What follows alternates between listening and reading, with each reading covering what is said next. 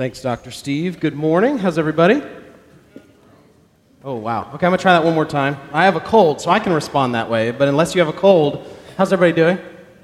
There it is. Okay, good. Good to see you. Welcome to the Parkway Church. My name is Zach, one of the pastors here. Hope that you are doing well. If you've got a Bible, we are going to be in 1 John 1 2. We are just doing one verse today. Now, don't freak out. Uh, last week, we started a brand new series on what are called the Johannine epistles.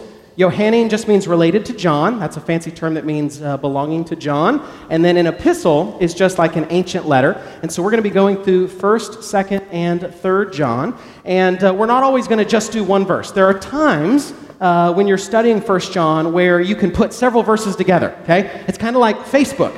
Right on Facebook, people can write as much as they want. They'll get on there and they'll rant about politics for like eight paragraphs, okay? There are other times, though, in 1 John where it's much more like Twitter. Twitter limits what you can say. You only have 280 characters, and so when you say something, it has to be deep and it has to be profound. And so, what you're going to see in some of these places, we have to slow down. It's more like Twitter. Other places, we can put more verses together, and it is more like Facebook. Now, to start us off with that, I looked up some tweets this last week that I thought were exceptionally profound. Okay? Notice all of these things I'm about to read you, they're very short, yet they say something amazing. So, let me give you a few of these. One guy tweeted out, I absolutely refuse to drink any tap water till it's gone through my Brita filter that I haven't changed in five years. Okay? These kind of things, okay? First John is a lot like that. He'll say these little little epithets, these little short things. Here's another one. You guys remember those magic eight ball toys that maybe you had as a kid? So you'd shake it and it would say like go for it or no or whatever. Somebody tweeted out, if you drink the blue liquid from a magic eight ball, you can see the future. Trust me, my friend Keith did it once, and he said he was going to die, and then he did. Okay? next one. This next one's a thinker. Ready? Horses are nature's most beautiful chairs. Oh. There you go. Next. The most cutting thing you can say to someone is, Who is this clown? Because it implies A, that they're a clown, and B, not even one of the better known clowns. Okay? And then my all time favorite what idiot named them jet skis instead of motorcycles? Okay? So what you see here is they have a limited amount of text to say something that is deep, to say something that is profound. That's why we're slowing down at certain places throughout these letters to really spend more time here, to make sure that we get all of the meat off of the bone. That's why we're doing that. But we won't just be doing one verse the entire, uh, the entire series. Traditionally, there are five books that the early church attributed to Apostle John. Okay? The first is the Gospel of John. Then you have 1st, 2nd, and 3rd John. And then you have the book of Revelation, which is actual title is the Apocalypse of John. And so what you see in 1st John is you see these very simple sentences, these very short sentences, sometimes little segments of run-on sentences, and yet they say something profound. Martin Luther, the uh, German reformer, in commenting on 1st John, said this I have never read a book written in simpler words than this one, and yet the words are inexpressible. That's First John. So, with that in mind, we just have one verse today. It is just part of a run on sentence. Verses 1 through 4 in Greek are just all one big run on sentence. and today we're just going to be dealing with verse 2. And so, as we go through this, we're just going to break it down phrase by phrase. So, let me read it to you, and then we will get into the text. The life was made manifest, and we have seen it and testified to it, and proclaimed to you the eternal life which was with the Father and was made manifest to us. Let's pray and then we'll get into this text. Almighty God, we love you and we thank you for 1 John. I pray that this book would convict us, but that it would also heal us, that we wouldn't just be left in the dark feeling condemned, but rather we would know that when we have sinned, when we have messed up, when we have failed, that there is an advocate, Jesus the righteous, who intercedes on our behalf. And so, would you help us remember that as we read this text? We thank you for this text. We ask that you would bless this entire series that you would make these words real to our hearts. We love you. It's in Christ's name that we pray. Amen. Now let's look at the first phrase here. The first phrase is, the life was made manifest. Okay? What is the life? If you have your Bible, write the word Jesus over the word life. That is a reference to Christ. Okay? When First John, especially in this passage, is saying the life, it's talking both about who Jesus is and also what he brings. He is the life, he is the source of life, but he also brings life. Jeff said this last week when it called Jesus the Word of Life. He is the Word of Life, but He also brings the Word of Life, the message of salvation.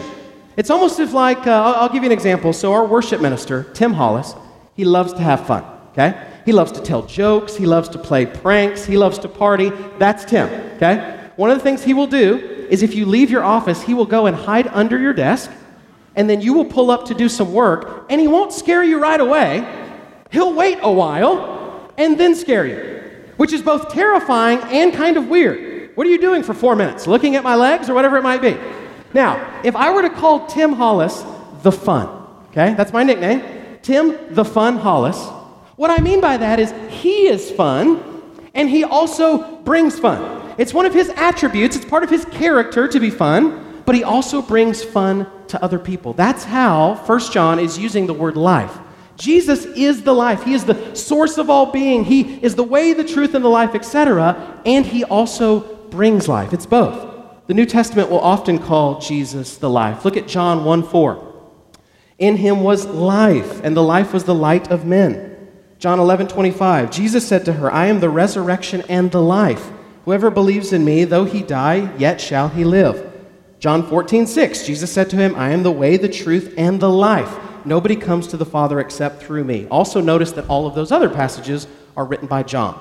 There's a lot of similarities between the Gospel of John and 1 John. So the life there is a reference to Jesus and also what he brings, which is life, which is eternal life. Now look at the next phrase here, because this phrase is very crucial for 1 John. It says, The life was made manifest. Okay?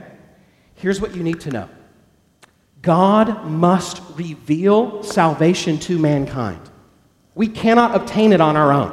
It's not something that we can just reason to. God must make it manifest to us, or else we are without hope. Let me read you a passage from Matthew. You've perhaps heard an evangelist read this passage. It's a very famous passage, but a lot of times people ignore the very last verse of it. So let me share it with you. It's Matthew 16, 13 through 17. Now, when Jesus came into the district of Caesarea Philippi, he asked his disciples, Who do people say that the Son of Man is? Let me pause for a second. That, by the way, is the most important question you will ever answer. Who is Jesus? Is he a good prophet? Is he just like Gandhi? Is he just a good moral teacher? Or is he God incarnate? Who do the people say that the Son of Man is? Let's continue. And they said, Some say John the Baptist, others say Elijah, and others Jeremiah or one of the prophets. He said to them, But who do you say that I am? Simon, Peter, replied, You are the Christ, the Son of the living God. Yes and amen. Great answer, Peter. And then we just end the text right there. Now look at this next part. Jesus doesn't say, Peter, you came to that answer because you're so smart. Peter, you did a really good job of just thinking through all the options and coming down on the side of who I am. Look what he says. He says, And Jesus answered him, Blessed are you, Simon, son of Jonah. That's what Bar Jonah means. For flesh and blood has not revealed this to you, but my Father who is in heaven. Notice that God must reveal salvation to mankind. You even see God's election and his saving grace in knowing who Jesus is. Peter can't just reason himself there, God must show it to him. And so, what John is going to say is that the life, Jesus, and his saving work and who he is, has been made manifest by God. Okay? If you think through the last 2,000 years of intellectual history, you'll know that mankind is really divided into three different periods of when it comes to knowing truth. Okay? So, here's what I mean by that. In the 1600s and 1700s, you have a movement known as the Enlightenment. Okay? Before that time, mankind is said to be pre modern. What does that mean? It means this that mankind believed that we could have truth, but that God must reveal certain truths to us. So, yes and amen to logic, yes and amen to philosophy, yes and amen to science. There are certain things we can know just with human reason, but the most important things in life, God must reveal to us. That He is a Trinity, that Jesus is fully God and fully man, that He was resurrected, that He died on a cross, etc. Okay, that's pre modernity, that's a pre modern thinking. During the Enlightenment, you got modern thinking, you got modernity, and what modernity would say is we can still know truth, but that we know it through human effort, that we know it through human reason. If we can't reason to it or if we can't do it scientifically, it's not something that we can know. And then today we live in a culture that is called postmodern. In postmodernism, there's this idea that truth itself is not objective, and anytime somebody tries to use truth, they're simply trying to subjugate whatever groups are under them. All claims to truth in postmodern thinking are power plays, where the person who has privilege, the person who has authority, the person who claims to have truth is going to use that as a sword to try to subjugate everyone else. So, in the pre modern era, truth is revealed. In the modern era, truth is come to by human reason. In the postmodern era, truth is bad, and it's just a way to oppress people. Now, this might be a newsflash to you, but the Bible was written before the Enlightenment, okay? The biblical authors live in a pre modern worldview. The most important things about salvation must be given to us by God. We cannot just arrive there. They write from a pre modern worldview. Now, specifically, what does John mean when he says the life was made manifest? Here's what he means he's talking about the incarnation. He's talking about when the Son of God takes on humanity. Amen? That's kind of a big deal. That's why we celebrate Christmas, in case you didn't know. It's not because Santa defeated Frosty at the great historic battle of the North Pole. That's not why. We celebrate it because it's the incarnation. You'll see this constantly throughout 1 John. It's the false teachers who say that Jesus hasn't come in the flesh. When, the, the, when John's talking about uh, Jesus, they'll say that we touched him and that we saw him, that we, were, we, we saw his physicality because he is also human. And so here, what he's going to say is that the life, Jesus, was made manifest at the incarnation. That's his point, okay? So before we move on, I want to do a little systematic theology with you, okay? I want to talk a little bit about who is Jesus, because this is super important that you understand this, okay? It's no good for you to love a Jesus that's not the Jesus of the Bible. It's no good for you to love a Jesus that Christians before you have not acknowledged as Christ, okay? So I want you to know four things about Jesus. This is the historic, orthodox, biblical position on who Jesus is, okay? I'm going to put them up on the screen for you. First, that Jesus is only one person. There's only one Jesus. Two, that he has two distinct natures. He is fully divine and he is fully human. Okay, I want to walk through each of these with you briefly. Okay, first of all, Jesus is just one person. Okay, he's not schizophrenic Jesus, he's not two Jesuses or something like that. When Jesus takes on humanity, he does not take on a second person. That's a heresy called Nestorianism. After all, that wouldn't save us. We are different people. What he takes on is what is common to our nature. He takes on our humanity. So there's only one Jesus, he's one person, and he has two distinct natures, okay? Now look at me, this is important. The natures are not inter they're not they're not mixed. Okay? They're not mixed together. Does everybody know what a mule is? It's a weird question just out of the blue. Does everybody know what a mule is? Mules don't just come from other mules. I don't know if you know this or not. This might be a helpful ag lesson for you. Mules don't come from other mules. Mules are sterile. To get a mule, you have to breed a donkey and a horse, okay? Impress your friends. Tweet that out. Who knew? Who knew that, okay? You have to breed a donkey and you have to breed a horse. That's not how Jesus is. It's not that the deity and the humanity get all mixed together and then you have some sort of mule, some sort of third thing that's neither God nor man. That's heresy. That's not what we mean. We mean that there are two distinct natures. By the way, this means that Jesus' humanity doesn't take away anything from his deity. I've met people that are kind of uncomfortable with talking about Jesus as a man. Notice that his humanity does not take away anything from his deity. I can say both that Jesus is weak in his humanity, like the Bible would say, and I can also say that Jesus is infinitely strong in his deity. So he's one person with two distinct natures. The first one is that he is fully God and he has always had that nature. Okay? I'm one human person with one human nature. Jesus is a divine person with a divine nature and a human nature. Jesus has always been God. He's not like God, He is God. He is eternal, He is infinite. Okay? Who's older, the Father or the Son? They're equally infinity old. Okay? He is truly and fully God. And, listen to this next part, at the incarnation, He also becomes fully and truly human. He doesn't get rid of His deity. He doesn't lay down any of his divine attributes. God can't cease to be God, but rather he takes on now a second nature. To quote Athanasius, while remaining what he was, he took on what he previously was not. So, one person, two distinct natures, fully and truly God and fully and truly human. Now, here's what you need to understand Jesus isn't just like humans, he becomes human. Okay? At the incarnation and then hence after, he is God and man from the time of the incarnation always. He's always been God.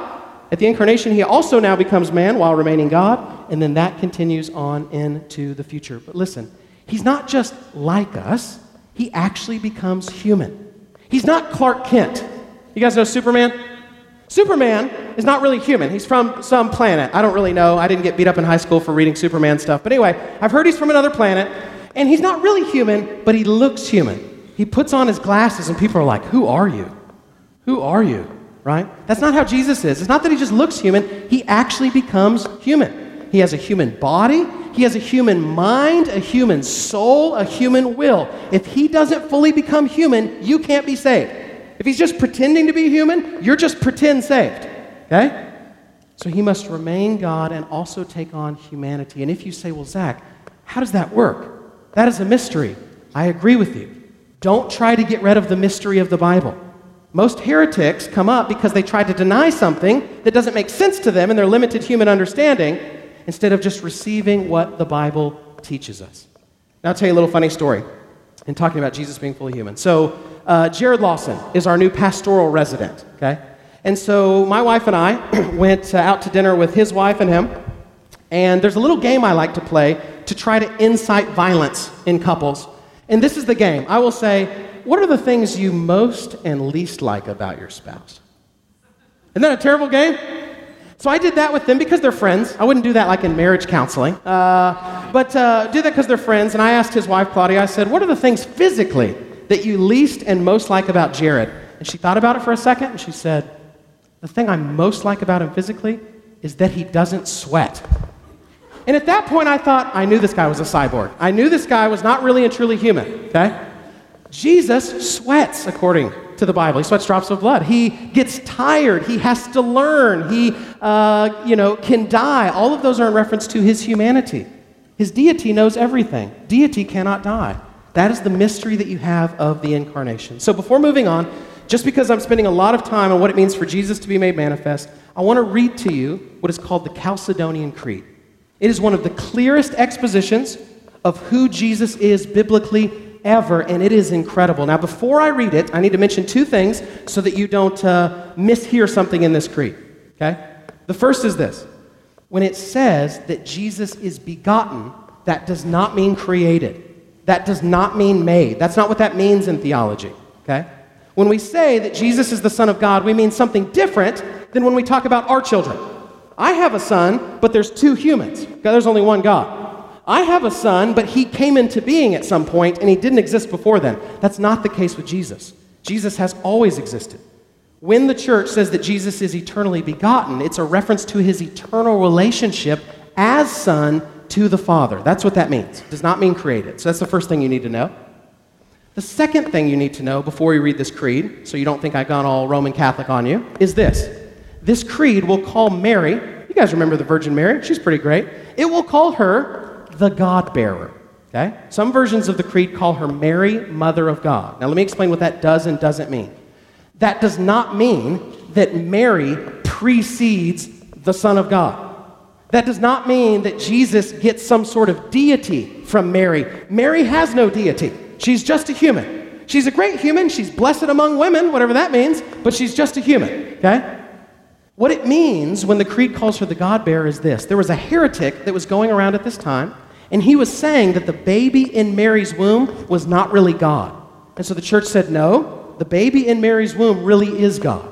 So by calling her the God bearer, this is actually not a comment on Mary or her deity. She doesn't have any deity. It is a comment on Jesus, it is a comment on his deity. So, with that in mind, I want to read this to you. I love and believe every word of this. Let me read it to you. We're going to put it on the screen as well. Therefore, following the Holy Fathers, we all with one accord teach men to acknowledge one and the same Son, our Lord Jesus Christ, at once complete in Godhead and complete in manhood, truly God and truly man, consisting also of a reasonable soul and body, of one substance with the Father as regards his Godhead, and at the same time of one substance with us as regards his manhood. Like us in all respects, apart from sin as regards his Godhead, begotten of the Father before the ages, but as regards his manhood, begotten for us men and for our salvation of Mary the Virgin, the God bearer, one and the same Christ, Son, Lord, only begotten, recognized in two natures without confusion, without change, without division, without separation, the distinction of natures being in no way annulled by the union, but rather the characteristics of each nature being preserved and coming together to form one person and subsistence. not as parted or separated into two persons, but one and the same, Son and only begotten God, the Word, Lord Jesus Christ, even as the prophets from earliest times spoke of him, and our Lord Jesus Christ himself taught us, and the creed of the fathers has handed down to us. And all God's people said, Amen. Amen. Let's look at the next part of this verse. What if we, instead of doing 1 John just verse by verse, we just did it phrase by phrase? That would be far, way, way more in the future than, uh, than 2022 or whatever it might be. Okay, let's look at the next verse. and we have seen it and testified to it and proclaimed to you the eternal life. Here's my first question Who is the we here? Why does he say the word we? There's only one person writing 1 John. Why does he refer to himself as we? Okay? The reason that he does that is because he wants to lump himself in with other Christians. He wants to lump himself in with the church. He wants to lump himself in with other orthodox teachers of who Jesus is. And so, though he's one person, he is saying that I belong to the church. That's what John's doing. I'll, I'll give you a couple of examples. If I say this, we at Parkway preach expository sermons. Does that mean every single person here preaches expository sermons? No, it means a few guys teach expository sermons, but we're saying we because we are linking ourselves in with the rest of the church. Or does anybody know the slogan for Arby's? What is it? We have the meats, okay? I don't know who came up with that slogan. They either deserve a raise or to be fired, and I don't know which one, okay? Arby's is uh, this fast food, if you can even call it food kind of place. It's kind of like renting food but it's this place, and their new motto is, We have the meats. Now, one guy is saying that. Why does he say we? Because he's lumping himself in with all of Arby's and all of the Arby's glory, okay? That's kind of what John is doing here. By the way, raise your hand in here if you like Arby's. No judgment. This is a judge free zone.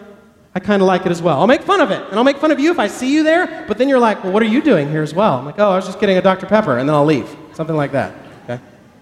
He's saying we because he wants to link himself in with the church, with the tradition. So let me say it this way If you are a Christian, you stand within a Christian tradition.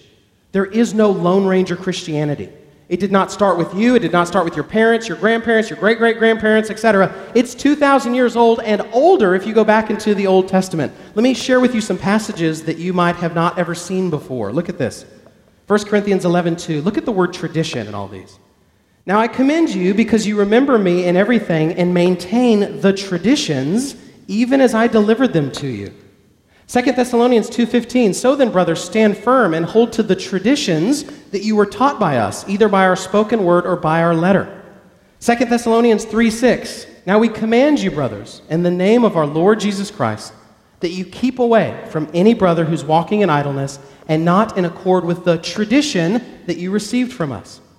And speaking of the requirements of an elder, Titus 1 9 says, He must hold firm to the trustworthy word as taught. John sees himself as belonging to a larger community, and if you're a Christian, you must do the same thing. Let me say this as strongly as I can say it. I don't care if you're reading your Bible. I care if you're reading your Bible the way other Christians have read the Bible. I don't care if you're coming up with some weird new interpretation that nobody for 2,000 years has ever held. That's not Christianity. Every heretic quotes the Bible, every cult quotes the Bible. You have to hold to the trustworthy word as taught. You have to teach it rightly, you have to read it rightly.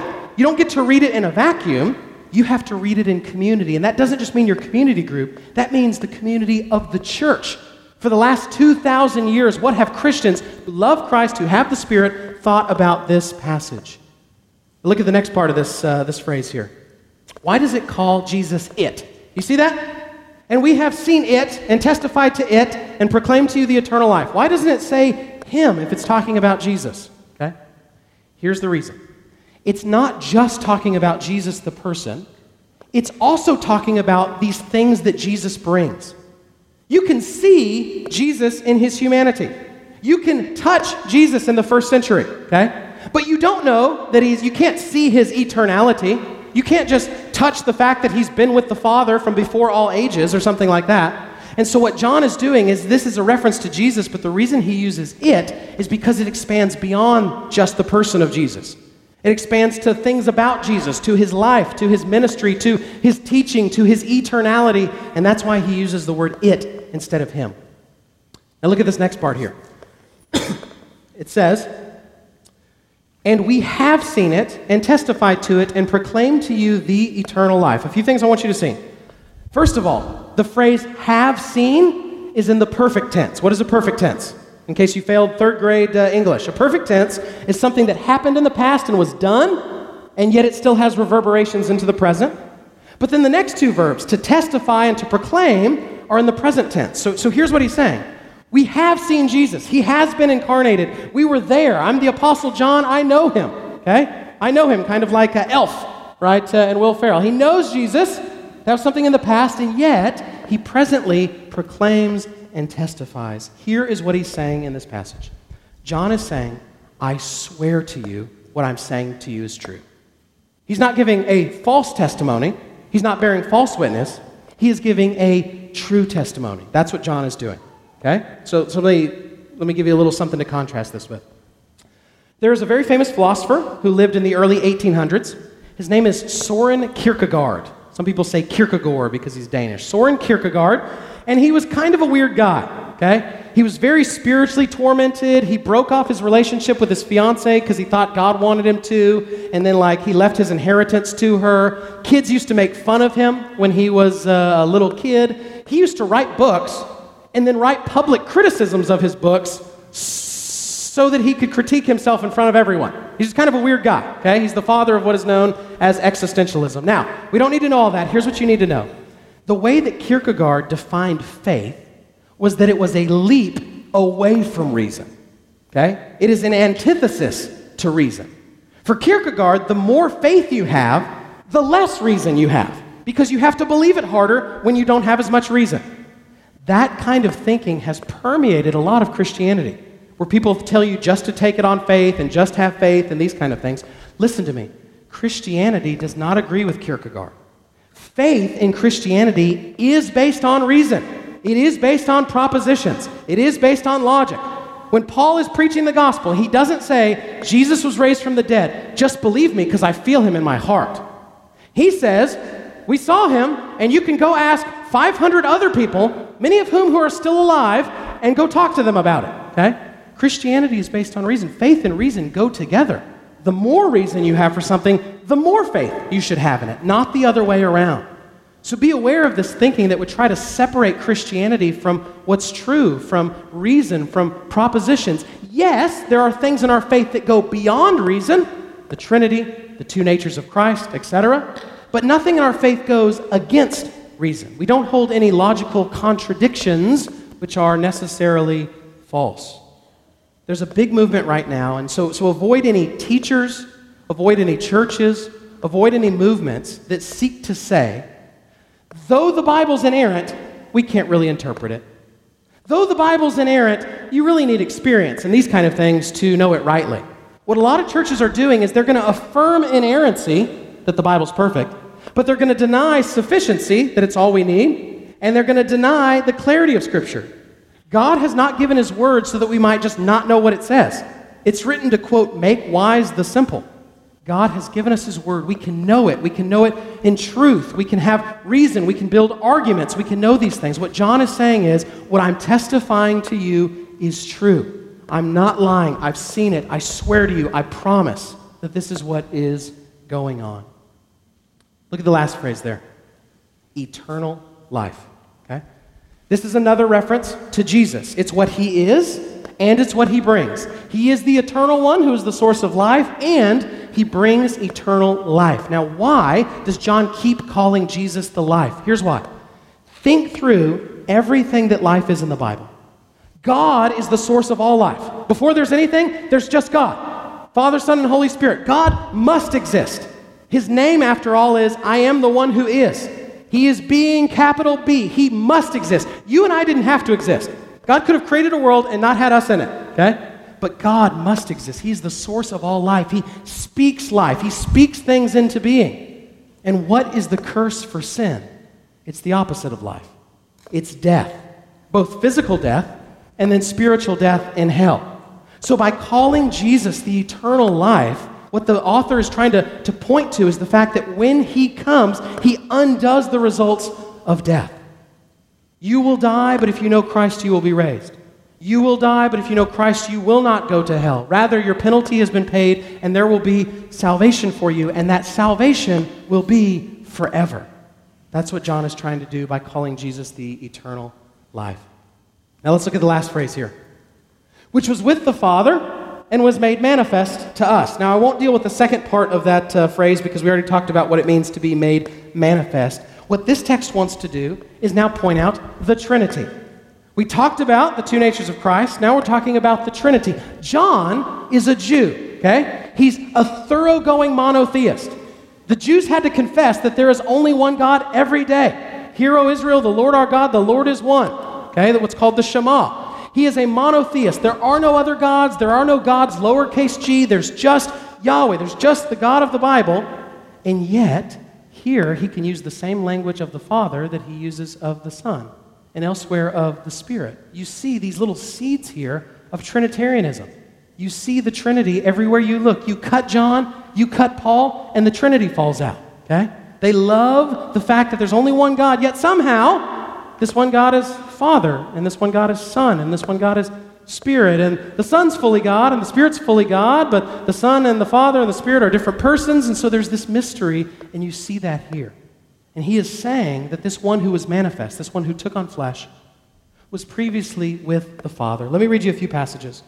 John 17, 5. What was Jesus doing? What was God doing? What was the Trinity doing before there was any creation?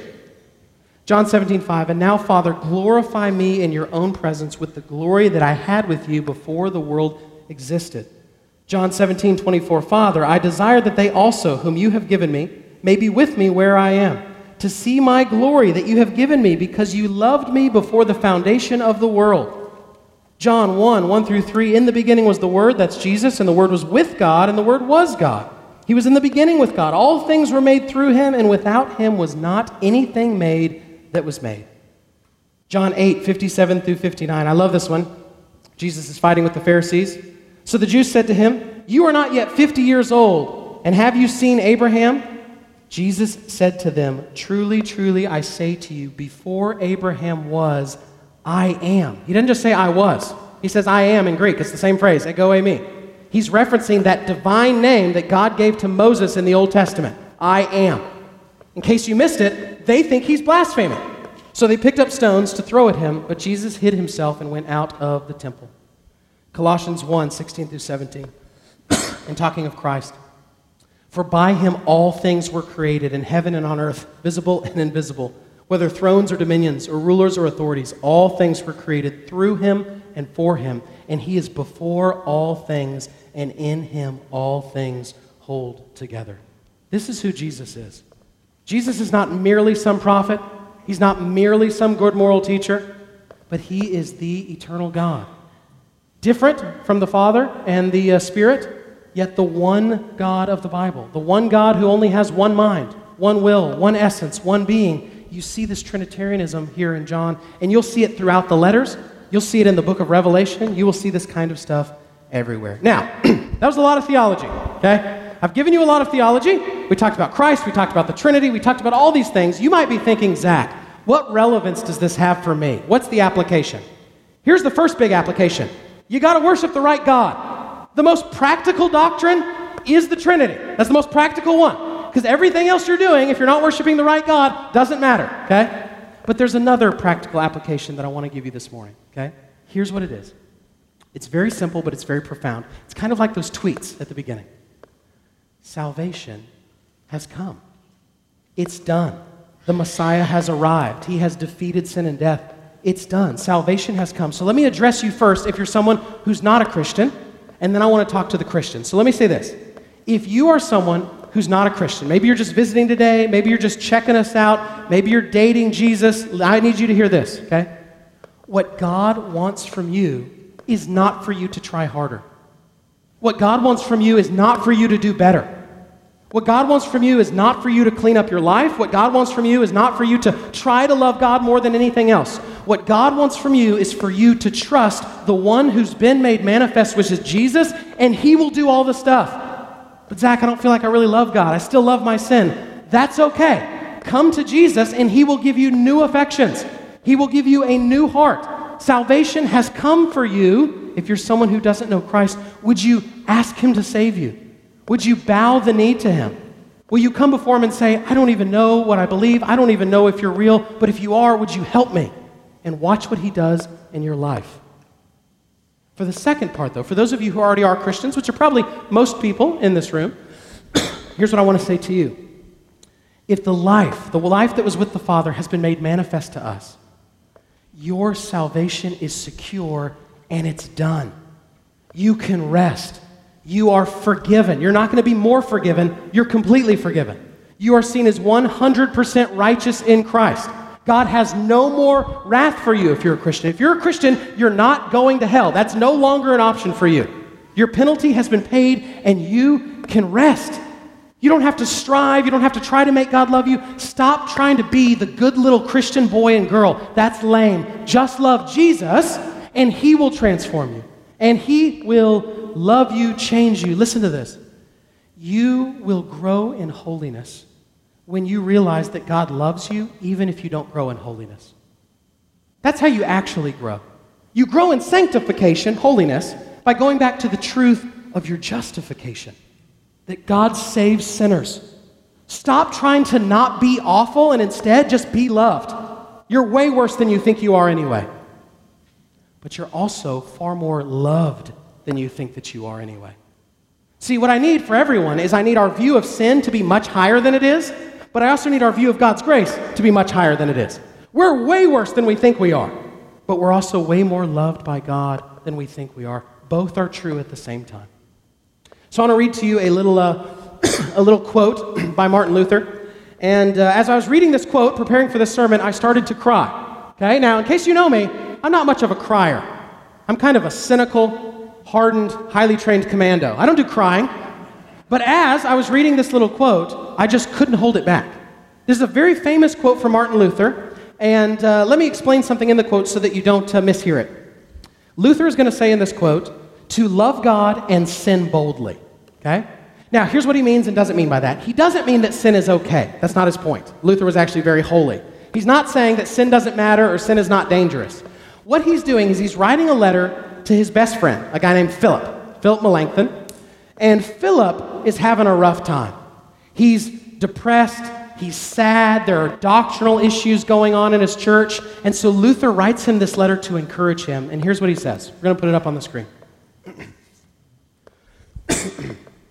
if you are a preacher of mercy, do not preach an imaginary, but a true mercy.